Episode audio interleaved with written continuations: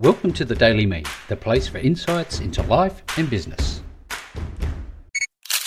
Hello there, and welcome to the Daily Me show. I hope you're doing really well. It's great to have you here. Now, I don't know if you've noticed this, but today I'm now using a brand new product from Rode called the Rode Procaster microphone. This is an XLR cable connected uh, unit and uh, it's uh, matched with the Rode AI1 uh, interface, which has its own uh, phantom power. Now, uh, with this particular microphone, you don't necessarily need to use the phantom power, but it's not going to hurt it. But uh, I just wanted to do a very quick review on this product because I'm a little bit torn. Um, I've come from a USB Rode podcaster mic in the same casing, um, you know, essentially look identical apart from uh, the way it's connected and its performance. Now, I think it's a little bit temperamental, this new Procaster, because it seems to require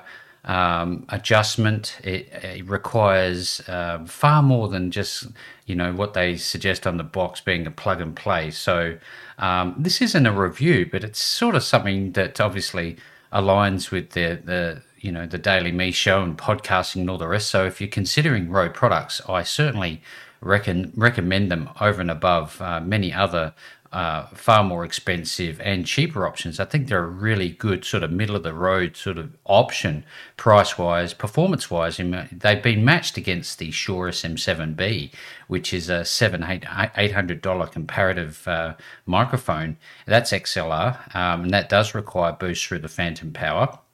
Now, all the technical stuff aside, um, I just want to talk about my experience. I found this particular one uh, on sale, and I'm always looking for that. So if you're looking for microphones, um, what I've noticed with Google lately is they're actually putting up a button called comparison. So if you search for buy uh, Rode Podcast or Rode, Pro, uh, Rode Procast or a Shure SM7B, whatever microphone that you're interested in, and then you search, there's a button that should be on your uh, Google browser that says comparison, and it breaks down all the current um, suppliers or distributors who are selling that product and their price listings.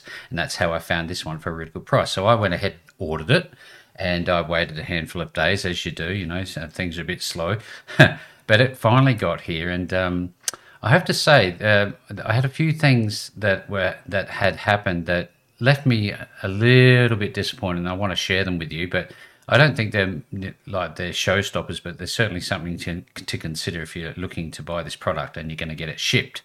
Um, first and foremost, when you look at the box of the Rode uh, Podcaster, what they had is like a cardboard vacuum shape in there where the microphone sat snugly, um, which is good for transportation. Whereas I thought I'd actually received a second-hand unit uh, for the Procaster because all it came in was is basically the identical box with the different name and a different image of the the black uh, microphone, but inside there was no vacuum formed cardboard sort of seal that you put the microphone in. It was just in its Rode bag, and that bag was put inside the box. Now, it doesn't take a smart person to work out if you're going to ship something like this what's going to happen during transit? It's going to be knocking around, it's going to be bumping around, and mine came from interstate.